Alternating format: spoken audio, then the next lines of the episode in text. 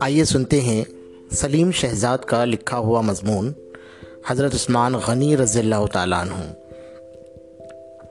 حضرت محمد صلی اللہ علیہ وسلم کے بعد عرب اور اس کے اطراف مسلمانوں کی جو حکومت قائم ہوئی تھی، اس کی نگرانی اور وہاں اسلامی قوانین کو عام کرنے کے لیے جو نظام بنا، اسے خلافت کہتے ہیں۔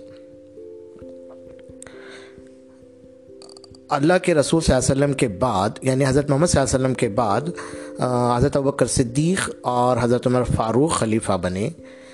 اب ان دو ان دو خلیفاؤں کے بعد حضرت عثمان اور حضرت علی خلیفہ بنائے گئے۔ تاریخ میں ان چار اصحاب کی خلافت کو خلافت راشدہ کہا جاتا ہے۔ حضرت عثمان کی خلافت کا زمانہ دنیا کے مختلف ممالک میں اسلام کی اشاعت کا زمانہ تھا۔ اسلامی تعلیم اور اسلامی معاشرے پر ان ملکوں کے اثرات بھی پڑنے لگے تھے۔ خاص طور پر ایرانی تصورات نے اہمیت حاصل کر لی تھی۔ اس کا اثر حضرت عثمان کی خلافت بھی، خلافت پر بھی پڑھا تو اس مضمون میں سلیم شہزاد نے حضرت عثمان غنی رضی اللہ تعالیٰ عنہ کے حالات زندگی، ان کی عظیم شخصیت اور ان کے دور خلافت کے چند واقعات پیش کیے ہیں۔ آئیے ہم جانتے ہیں سلیم شہزاد کو۔ سلیم شہزاد یکم جون انیس سو پچاس کو دھلیا مہاراشٹر میں پیدا ہوئے۔ مالیگاؤں میں تعلیم حاصل کی اور درس و تدریس کا پیشہ اختیار کیا۔ اردو اور انگریزی ادب کی تمام اصناف پر ان کی گہری نظر ہے۔ تنقیدی کتابوں کے علاوہ انہوں نے لغات اور اردو قواعد پر بھی کتابیں لکھیں۔ فرہنگ ادبیات، دعا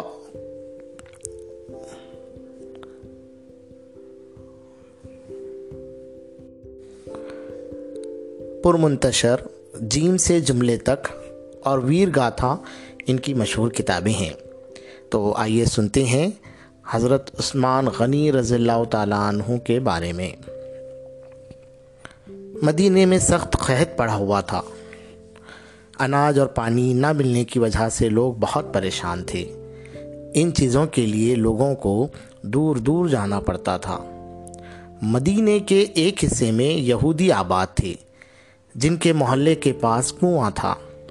کنویں کا یہودی مالک اس کا پانی بہت زیادہ قیمت میں فروخت کرتا تھا۔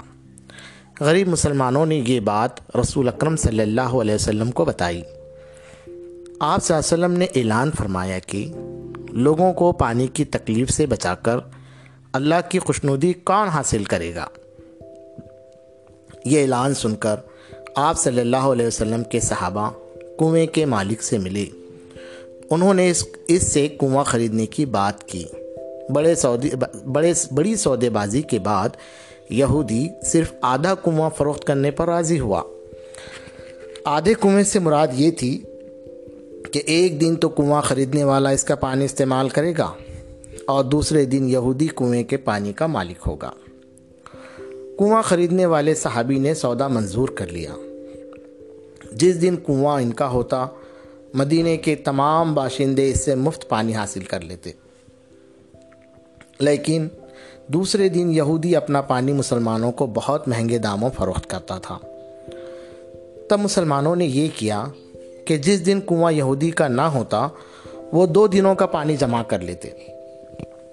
اس طرح دوسرے دن یہودی سے پانی خریدنے کوئی نہ جاتا۔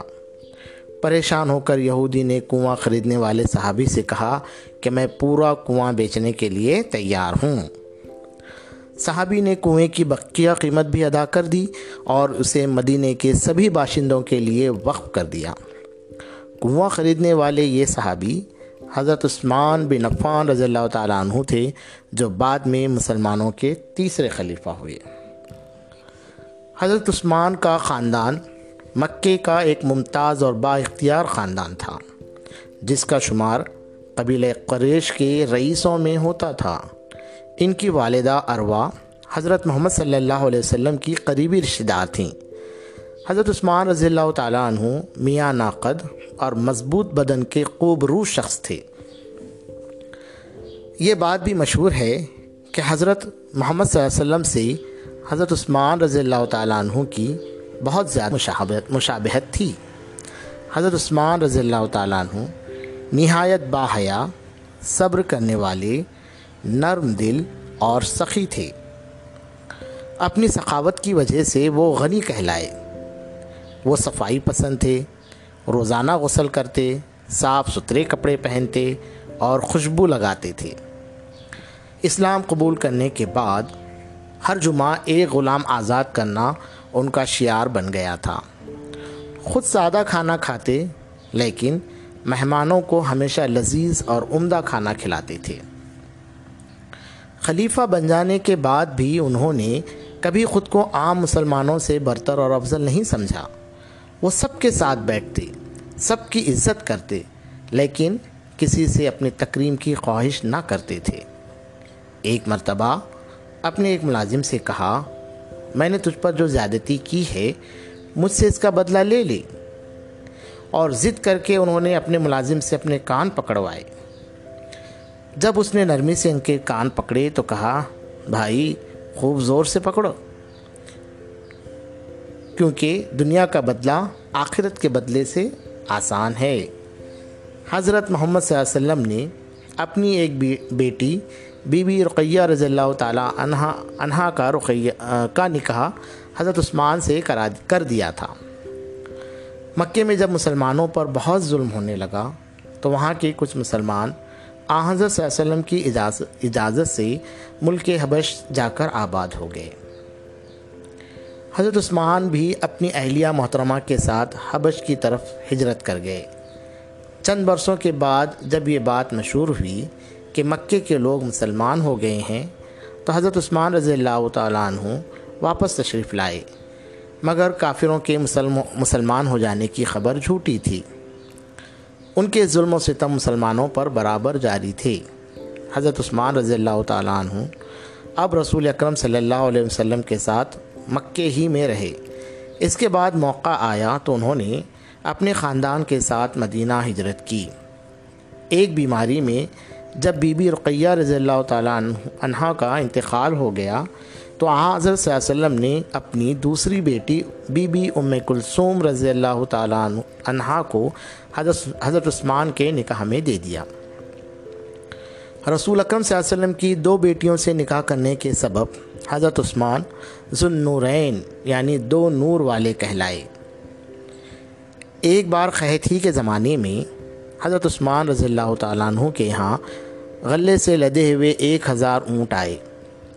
مدینے کے بہت سے تاجر دوڑے ہوئے ان کے پاس پہنچے اور انہوں نے دگنی قیمت پر غلے کا سودا کرنا چاہا۔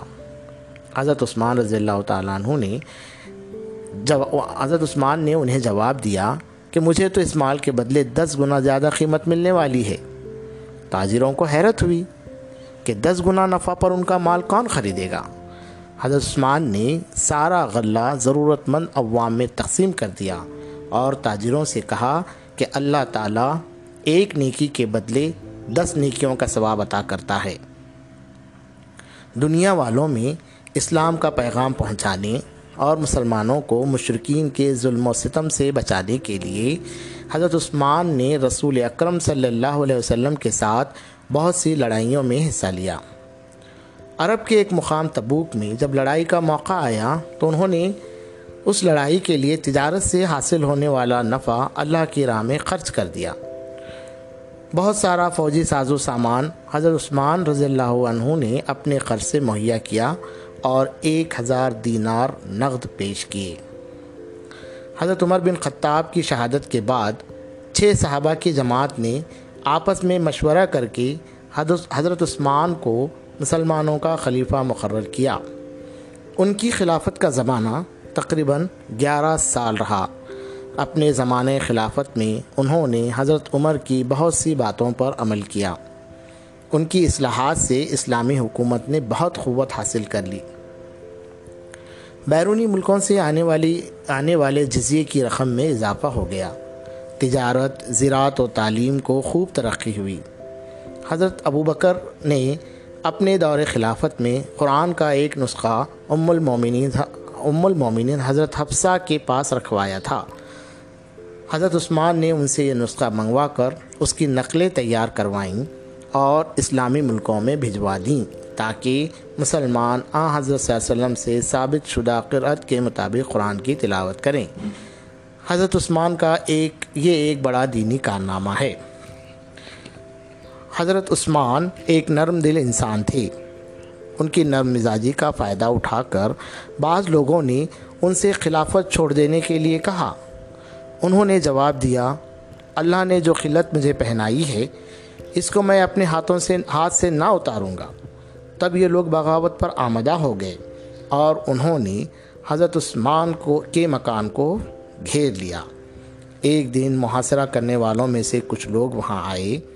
حضرت علی کے بڑے بیٹے حضرت حسن رضی اللہ تعالیٰ عنہ نے انہیں روکا، مگر باقی انہیں زخمی کر کے مکان میں گھس گئے۔ اس وقت حضرت عثمان قرآن کی تلاوت کر رہے تھے۔ اسی حالت میں باغیوں نے انہیں شہید کر دیا۔ اس وقت ان کی عمر اسی سال سے زیادہ تھی۔